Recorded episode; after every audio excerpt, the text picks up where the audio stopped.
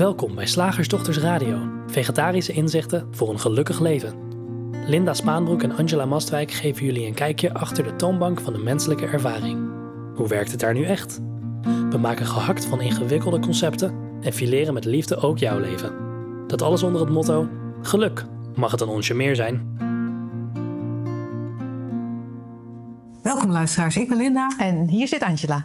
En wij komen er net achter dat het vandaag Internationale Vrouwendag is. Of dat is inmiddels afgeschaft. Maar 8 maart was in mijn beleving altijd Internationale Vrouwendag. En we hebben nu niet een onderwerp specifiek voor vrouwen. Was jammer nou. Het lukt ons weer niet om mee te doen met de mainstream. Nee, we zijn Jammer. we pissen weer buiten de pot. Nee, wij wilden het vandaag over iets heel anders gaan hebben. Ehm, omdat we regelmatig vragen krijgen hoe om te gaan met eh, de diagnose van een dierbare. Wilden we daar vandaag eens een aparte podcast over doen. Eh, We hebben, het is wel eens teruggekomen in vragen hoor, dus je Ja. hebt ons er wel eerder over horen praten.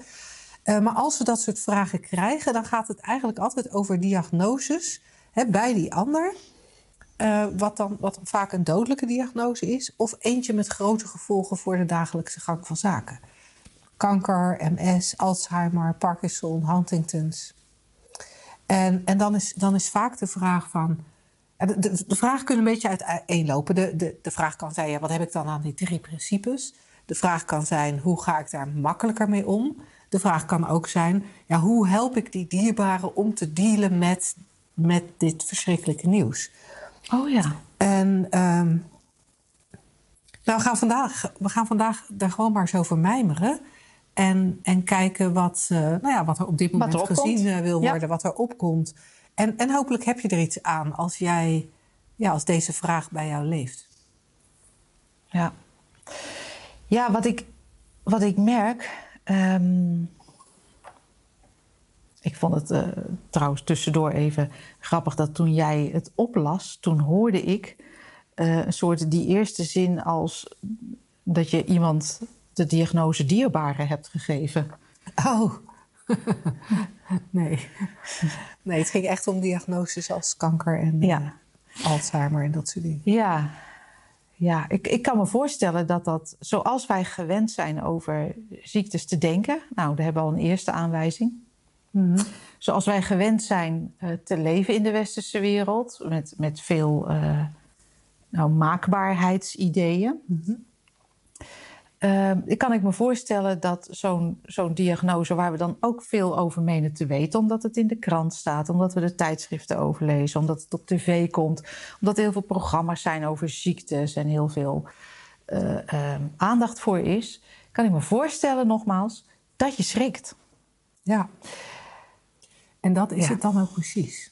Ja. Ben ik geneigd op dit moment te zeggen. Ja, dat vind ik mooi. Ja, want want ehm, ik heb zoals luisteraars die ons al lang volgen misschien weten... 25 jaar lang chronische pijn gehad. Dat is, natuurlijk, dat is, niet, dat is niet dodelijk. Eh, zoals veel van de ziektes die ik net noemde wel zijn. Eh, dus het- was in mijn geval wel progressief, maar, maar, maar, hè, maar niet zoals Huntington's... waar je op een gegeven moment eh, gewoon niks meer kan... en, en dus ook overlijdt aan, aan de ziekte. En, en daar heb ik gemerkt dat, dat de schrik onwijs veel doet voor de beleving. In mijn geval was dat de beleving van pijn. De schrik maakte dat de pijn erger werd, in stand bleef, ehm, progressief werd, achteraf gezien. Ehm, maar ik zie het schrikken ook bij andere diagnoses. Mijn vader heeft een tijd eh, geleden de diagnose dementie gekregen. Ik weet eigenlijk niet of Alzheimer en dementie twee verschillende dingen zijn. Het effect Ja. is volgens mij wel Er zijn, er zijn wel onderscheidsdingen, geloof ik, maar ik weet het ook niet precies. In, in, in beide gevallen verlies je natuurlijk ehm, gaandeweg je geheugen. En, ehm, en daar, daar, zie ik, daar zie ik ook, met name bij mijn moeder, die natuurlijk al, al eh, decennia lang met hem samenwoont, de schrik voor de toekomst, de angst voor de toekomst. Wat er nog gaat komen en hoe Oh. het alleen maar erger zal worden. En pijnlijker en moeilijker. Oh ja, ja. Ik wou zeggen, oh, dit, dit, dit lijkt ook een soort nog een extra toevoeging. De schrik omdat je denkt dat je weet uh, wat het is. Mhm. En jij zegt ook de projectie in de toekomst waar je Ja. bang voor bent. Maar dat heeft natuurlijk heel veel met elkaar te maken. Want ehm, ehm, hoe meer we over iets weten, hoe meer toekomstvoorspellingen we Ja. daar ook over Ja. hebben. Al, al dan niet correct, hè? Ehm, dus dat heeft wel degelijk Ja. veel met elkaar te maken.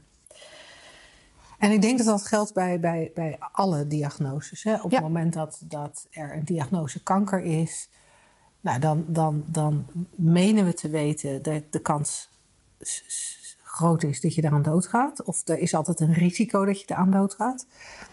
Ja, het zal er Eh, ook aan liggen is- wat voor soort het ja, is. Ja. Ja, nou ja, maar ik weet, ik, ik, eh, een vriendin van mij had jaren geleden kanker. En dat was een, een soort kanker waarvan eigenlijk al gelijk gezegd wordt...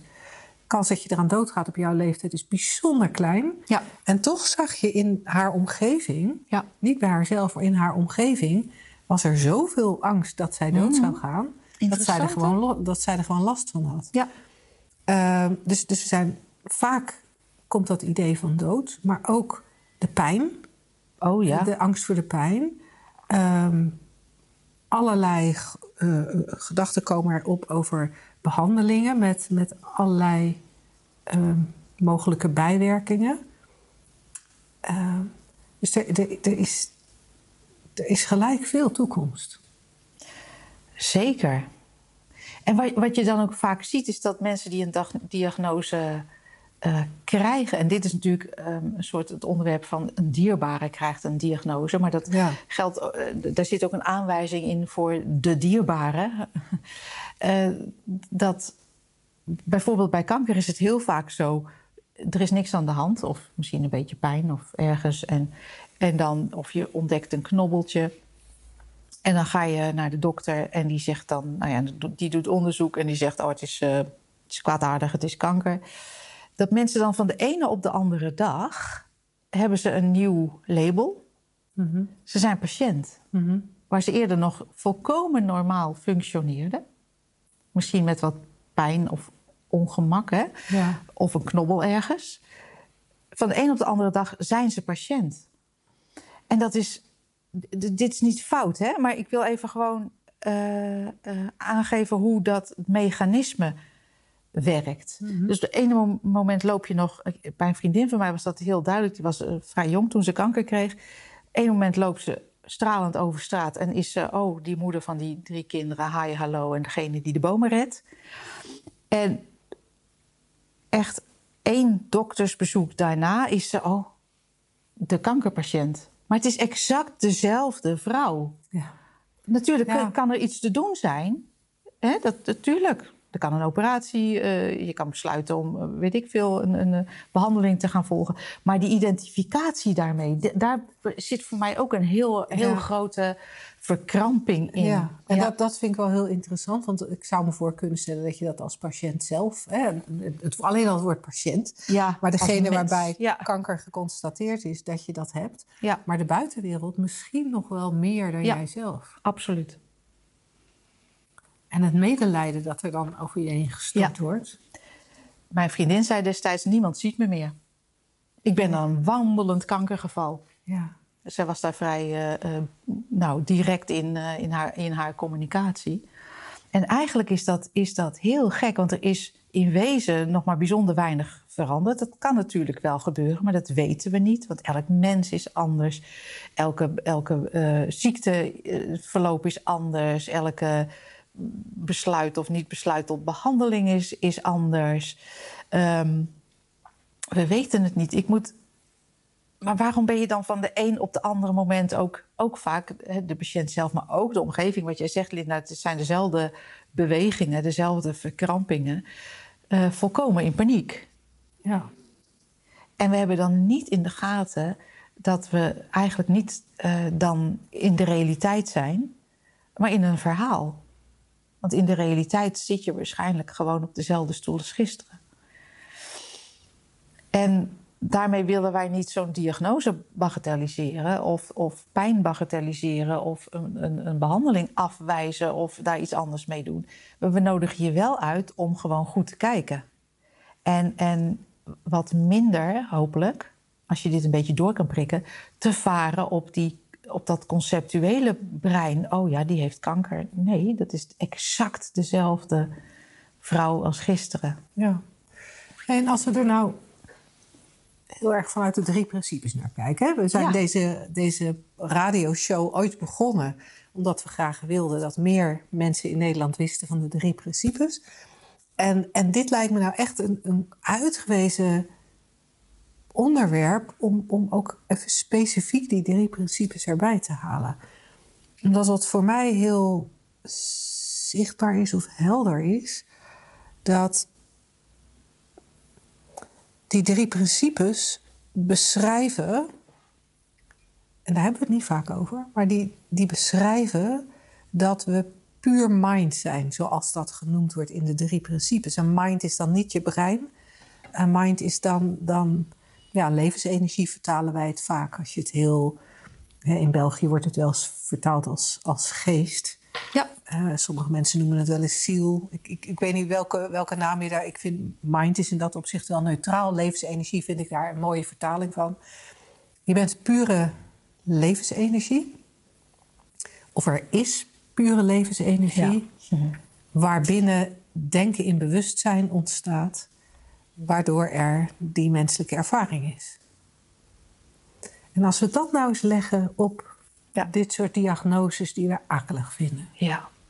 Dan zou je kunnen constateren dat je als mens van moment tot moment tot moment, steeds nu, hè, steeds weer een nieuw nu, eh, een gedachte ervaart. Dus niet een ziekte, zelfs niet pijn, maar daar is Linda meer een expert in, maar een gedachte ervaart. En nooit iets anders. En natuurlijk eh, zit daar gevoel bij, zit daar eh, eh, een- beeld bij, zit daar, wat zit daar nog meer bij? Een idee bij. Maar het is nooit iets anders. Wij kunnen onze ervaring niet anders ervaren van moment tot moment tot moment als via dat denken wat in het bewustzijn komt. En al die tijd zijn we die pure, Ja, feitelijk onaantastbare levensenergie. Ja, die, die levensenergie kan wel dit lijf verlaten, blijkbaar. Dat, zien we, Ja. dat, dat menen we waar te nemen als mensen overlijden.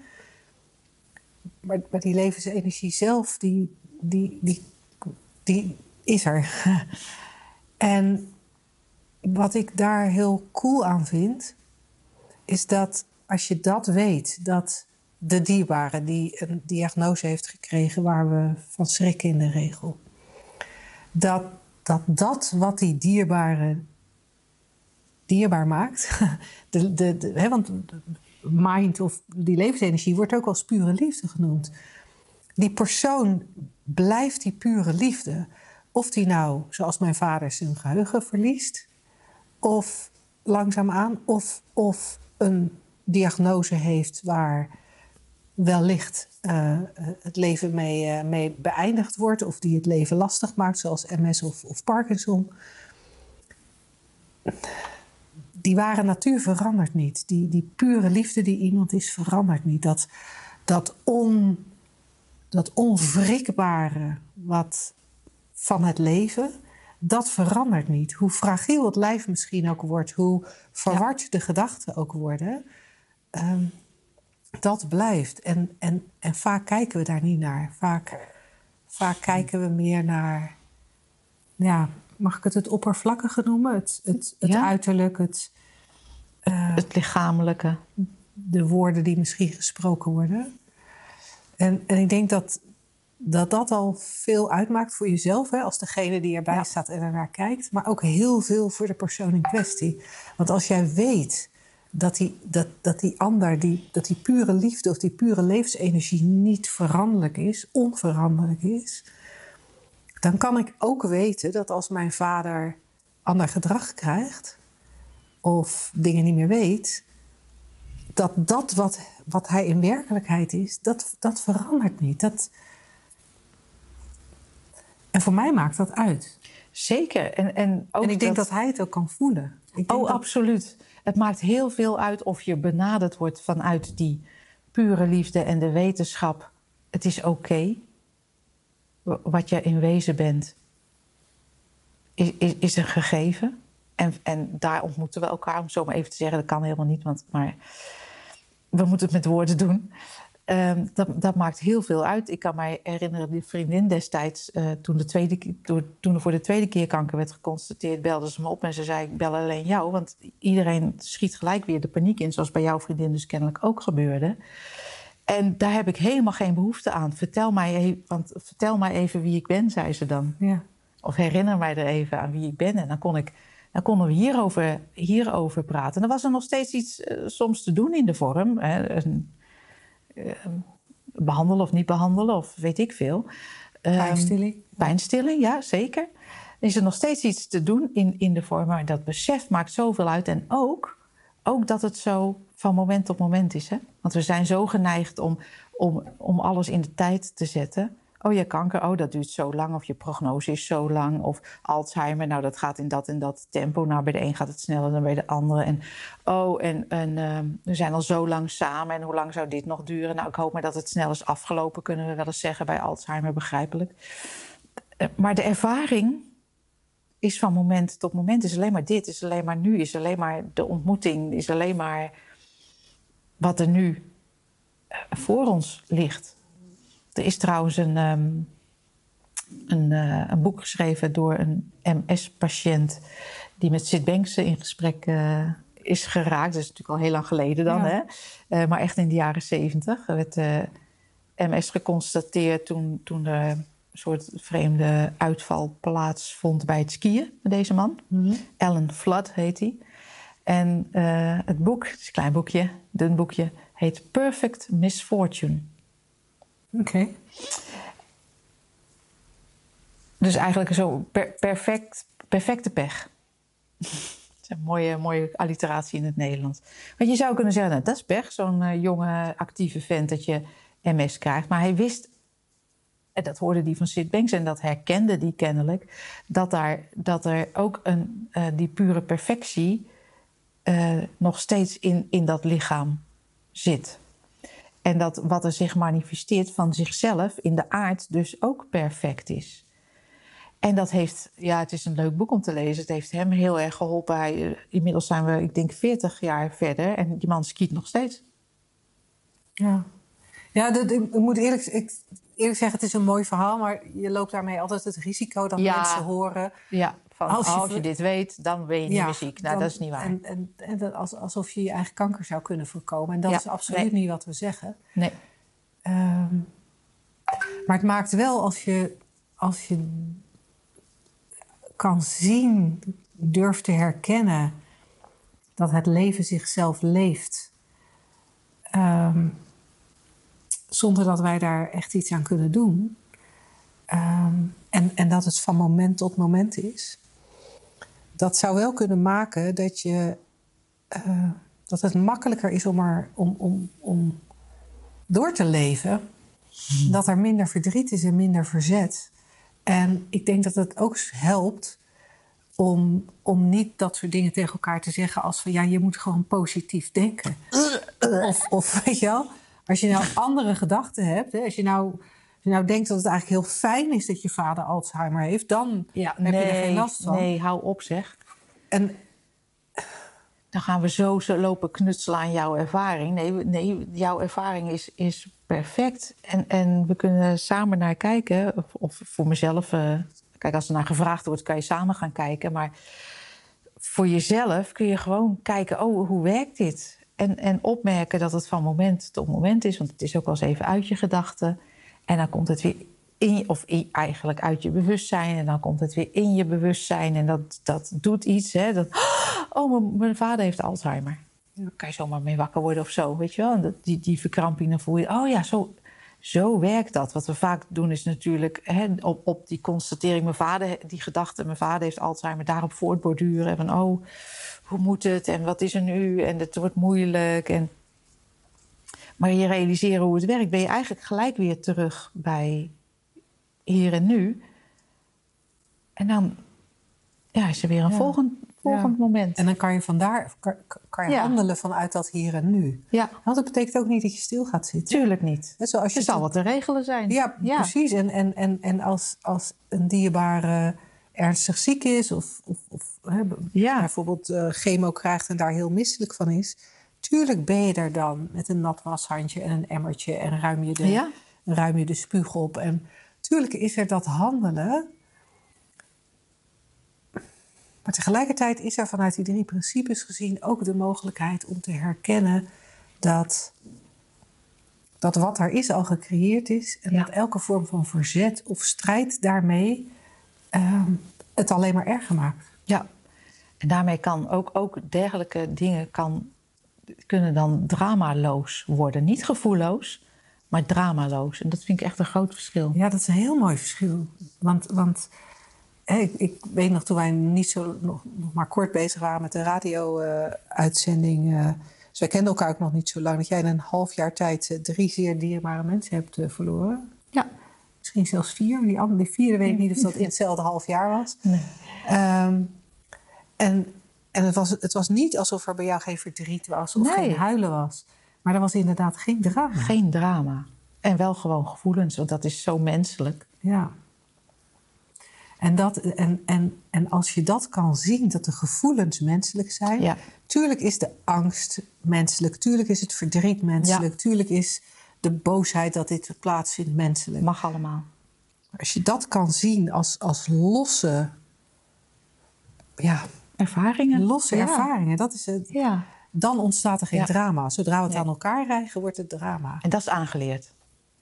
Ja. Echt, dat is echt puur aangeleerd. Ja. Want een kind kan dat van zichzelf niet eens. Die kan dat gewoon niet. Nee, dat is waar. Die held. Die huilt als er huilen is in het volgende moment. Hè, als opa of oma dood is, dan, dan is er een ander verhaaltje. Of heel hard lachen of dansen of tekenen. En dan is er weer huilen. Ja. Ja, En dan is er ineens een vraag over, ja, Ja. als ze dan dood zijn, waar zijn ze dan? Ja. Ja. Dat, dat, dat gaat inderdaad alle kanten. op. Is wel mooi, is wel mooi zoals je dat zegt. Van, van, nature, van nature is er geen drama. Nee, is er wel gevoel. inderdaad die beleving van moment tot moment. Ja. ja. We hopen dat dit eh, nuttig is geweest. En mocht je vervolgvragen hebben, eh, stel ze alsjeblieft vragen.slagersdochters.nl. En als we iets hebben gezegd waarvan je denkt, nou, dit is echt zo fout. Bullshit Dit- dit- ook. Laat het ons ook weten, Ja. want ehm, Ja. eh, dan gaan we daar graag eh, verder over in gesprek. Zeg, slagersdochters, hoe bak ik die vega-burger? Over naar de luisteraarsvraag. De vraag van vandaag gaat toevallig ook over diagnose, maar wel een ander type diagnose. Oh. Eh, we hebben, daarnet hadden we het meer over eh, eh, zie- fysieke ziektes. En Ja. dit, dit is een meer eh, psychiatrische ziekte. De vraag luidt: Mijn broer heeft al zijn hele leven moeite met het leven. Hij heeft al verschillende diagnoses gekregen en inmiddels vindt men hem, door die veelheid aan diagnoses, in de psychiatrie een te complex geval en kan hij niet meer behandeld worden. Ik snap dat jullie hier geen oplossing voor hebben, maar ik zou het fijn vinden als jullie hier eens over zouden willen mijmeren, zoals jullie altijd zo mooi zeggen. Een beetje een mijmer-uitzending hebben. Ja, het is een mijme-uitzending. Ja, dat hoor je best wel vaak. Te complex geval voor de psychiatrie. Ik vind dat zo'n interessante staartbijterij. Staartbijterij. Ja, dat is wel waar, ja. Ja, want, want Je creëert zelf iets als psychiatrie, namelijk al die labels. diagnoses. Ja, en, toevallig hebben wij net iemand gesproken die, die zei dat de DSM in 2013 eh, door de, de initiatiefnemers van de DSM eh, is verklaard in 2013 dat het eh, niet wetenschappelijk is. En dat, dat, dat die eigenlijk niet gebruikt kan worden voor de doeleinden waar die nu gebruikt voor wordt. Hier zijn we tien jaar later, we doen het kennelijk nog steeds eh, op last van de verzekeringen. Nog, er is een nieuwe DSM uitgegeven. Ja, kennelijk, kennelijk zijn verzekeringsmaatschappijen eh, een soort eh, god geworden of zo. Dat ze dingen af kunnen dwingen. Ehm, maar dat complex, dat zie je nu nog steeds. Hè? Eh, je hoort van meisjes bijvoorbeeld, ehm, dus even een eh, ja, geval, gevallen die dan dichtbij staan. eh, dat, dat ze op een gegeven moment stoppen met eten. Is de diagnose anorexia nervosa. Ik ga even heel kort door de bocht, hè, want we hebben natuurlijk niet urenlang de tijd om hierover te kletsen. Moet je naar een shiftdag komen, of beter nog de driedaagse dieper inzicht. Oh ja, die is echt een aanrader als je met de psychiatrie eh, eh, in aanraking komt of eh, daarin werkt. Of, ehm, nou, daar ga jij straks maar even iets over vertellen. Maar dan, dan, op een gegeven moment wordt er dan, nou, dan vinden er gesprekken plaats met zo'n meisje met zo'n diagnose met anorexia. Het zijn vaak meisjes, jongens kan ook. En dan, en dan wordt er geconstateerd, oh nee, maar ja, nee, maar er is ook nog een vorm van autisme, staat in de DSM. En dan wordt daarna gekeken en zeggen ze, ja, maar het neigt ook naar, nou, ik zeg maar, ja, dat kwam ook op, naar borderline. En dan op een gegeven moment Ze doet ook aan self-harming. Cel- ja, ook. Dus dat is ook nog een, eh, een, een diagnose. Automutilatie-neigingen. Op een gegeven moment heeft dus de psychiatrie voor al deze gedragingen of voor al deze observaties eh, een, een, eh, een label. Die label stapelen ze. Dat hebben ze helemaal zelf verzonnen in de psychiatrie. En vervolgens zeggen ze: ja, hier kunnen we dus niks mee. Dat vind ik zulke. Ik word hier echt wel eens af en toe een beetje boos over. Zulke staartbijterij. Het is echt. Thought creates a world and then says: I didn't do it. Ja. Ja. Je hebt zelf al die labels gecreëerd. En dan zeggen dat je het niet kunt behandelen is enorm, mag ik het gewoon even grof Ja, zeggen? ja. Dom. Ik dacht dat je een heel ander woord ging zeggen. Ja, Ik vind het heel dom. ja. Nee, maar het- eigenlijk, eigenlijk is, het, is het idioot als je er zo naar kijkt. Zeker omdat de, de- het uitgangspunt dus gewoon al niet klopt. En dat weet men. Ja, Ik word helemaal, ik word helemaal giftig en agressief, hoor je dat? Leuk, ja. Kan ze ook gewoon. ja. ja. Ja, Ja, dus dat is, dat is wel interessant over hè, de complexiteit van gevallen. En de drie principes bieden de mogelijkheid om het weer heel eenvoudig te maken. ja. En als we dan kijken naar, naar de broer die hier beschreven wordt, wij kennen hem natuurlijk niet, we weten ook niet precies. eh, nou, we weten gewoon niks over hem anders dan dat hij veel diagnoses heeft. En zijn zus eh, hem beschrijft als hij heeft moeite met het leven. Eh, maar als we het eenvoudig maken, dan is er een man die net als iedereen tegen denken aankijkt, ja. dat denken gelooft en dat denken ook voelt en ervaart. En, en als dat onprettig denken is, dan, dan voel je je gewoon ook slecht. En als daar dan van een, zeg maar een label aangegeven wordt, dan heb je nog nieuwe woorden voor je slechte gevoel. ja. Oh, dan, het heb je, dat. dan heb je ook, wat we eigenlijk daar straks zeiden bij die andere diagnoses, dan, dan komen er ook allerlei beelden en ideeën op van, oh ja, maar als, als ik borderline heb, ja, maar daar kom ik nooit meer vanaf. Ja. Eh, en en, en dan, dan heb je een keer ergens moeite mee en zeg je, ja, maar dat komt natuurlijk om- Door mijn borderline. Ja, ja, ja. Dus het, het geeft je eigenlijk alleen maar nieuwe taal. Eh, of, of, of eigenlijk een nieuwe stok om jezelf mee te slaan. En, en, en dat, dat is echt, echt super jong, jammer. Gaan we terug Ja. naar de eenvoud, dan, dan, dan ervaren we altijd alleen maar het denken. En ja, dat denken kan heel pijnlijk zijn en, en naar. Maar zodra we leren dat dat wat we werkelijk zijn, wie we werkelijk zijn, dat niet kapot, die, die niet kapot te krijgen levensenergie is, of die, die, die pure mind, zoals we er straks over spraken. Ehm, wij, wij gebruiken ook wel eens de metafoor van een diamant, hè, een niet Ja. kapot te krijgen diamant. Ehm, maar je kan over zo'n diamant wel een heleboel lage shit leggen. Waardoor je alle facetten en het glimmen en de, en de, en de kracht van de diamant helemaal niet meer ziet. Want dan zie je, zit je tegen die, stinkende, tegen die stinkende shit aan te kijken. Maar als je gaat herkennen dat, dat, dat jij ook die diamant bent, ook die pure levensenergie, ook die, die, dat, dat innerlijke welzijn hebt, net als iedereen,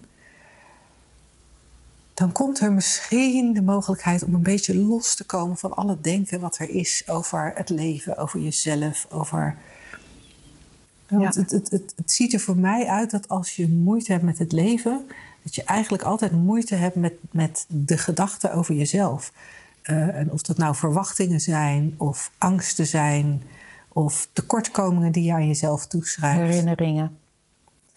Projecties in de toekomst.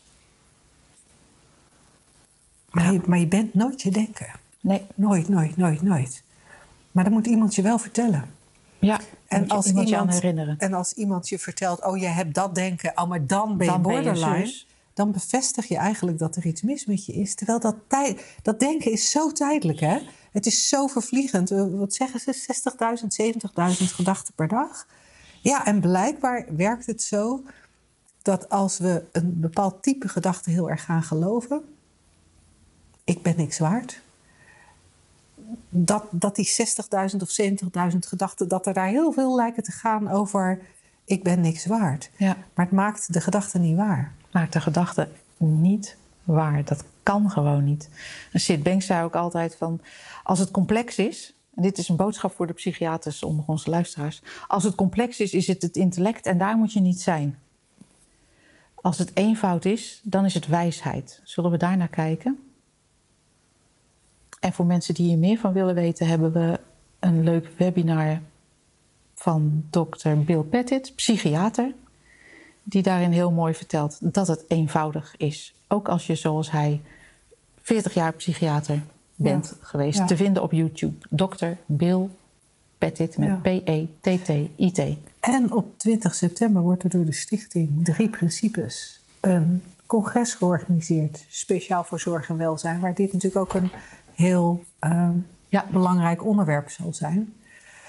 Ja, Maar dat is pas op 20 september. zet En het wel vast in je agenda. Zet het alvast in je agenda. En, en wat ook super cool zou zijn om in je agenda te zetten. Angela noemde het daar straks al, de driedaagse die we half eh, maart hebben. Dus dat is binnenkort, over anderhalf, twee weken.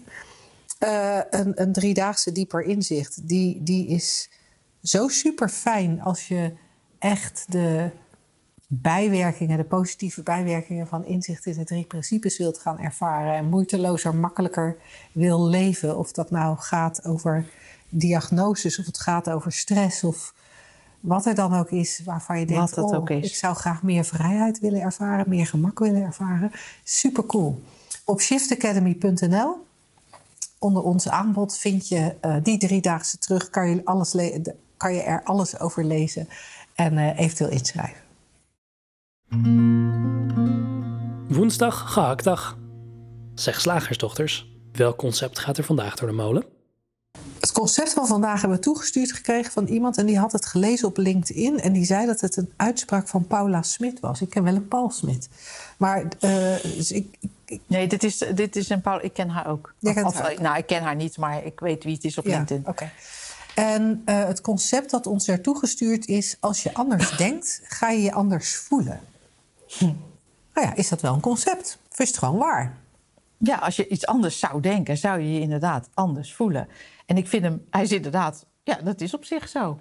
Met, ja. voelen, denken is twee, eh, twee eh, kanten van één medaille. Wat er vaak eh, zo tricky aan is, aan deze uitspraak, is dat mensen dan denken: aha, dus. Die gaan er een dus, gaan er een religie van maken. Dus, met tien geboden. Ik moet altijd positief denken. Ik moet eh, dus hier ehm, eh, liefdevol over denken. Ik moet en dan, Ja. ik moet Ja, en dan. Of als jij verdrietig bent over het feit dat je Ja. moeder de diagnose kanker heeft gekregen, dan moet je maar gewoon wat anders denken. ja. Dan krijg je hele, hele pijnlijke dingen van. Ja, daar krijg je echt hele yucky eh, conversaties van. Dus dat vind ik ook wel cool. Dat wat op, op zichzelf, wat ons betreft dan, hè? Wat de slagersdochters betreft, een, een hele eh, kloppende uitspraak is. Dat de conclusie de, eh, eh, die eruit getrokken wordt vaak niet klopt. En doen we, dat doen we op heel veel, eh, heel veel vlakken. Dat vind ik wel, wel grappig. Ja. Ja. ja, dus het is waar dat wat, je, wat, je, wat, wat, wat er aan denken is, wordt ook gevoeld. Ja, Dat is hoe het systeem werkt. Dat Ja. is hoe de hele menselijke ervaring tot stand komt.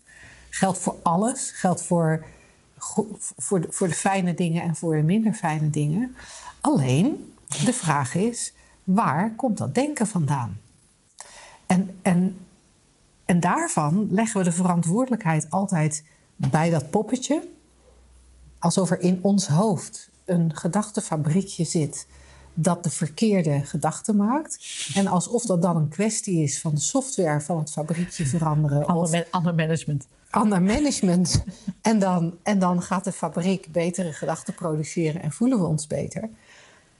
En, en, en als je daarover nadenkt, dat klopt niet. Want als dat zo zou zijn, dan zou er toch nooit meer iemand verdrietig zijn. Nee, dat is toch gewoon van... Hé, hey, hey, denk eens iets anders. Ja, oh ja, nee, tuurlijk. doe oh, ik, sorry. Doe ik. Doe ik. Blijkbaar is de bron van gedachten een andere dan, dan jij, jij of ik. Want er zit niemand op te wachten om verdrietig te zijn Nee. de hele tijd. Of En om- toch gebeurt het.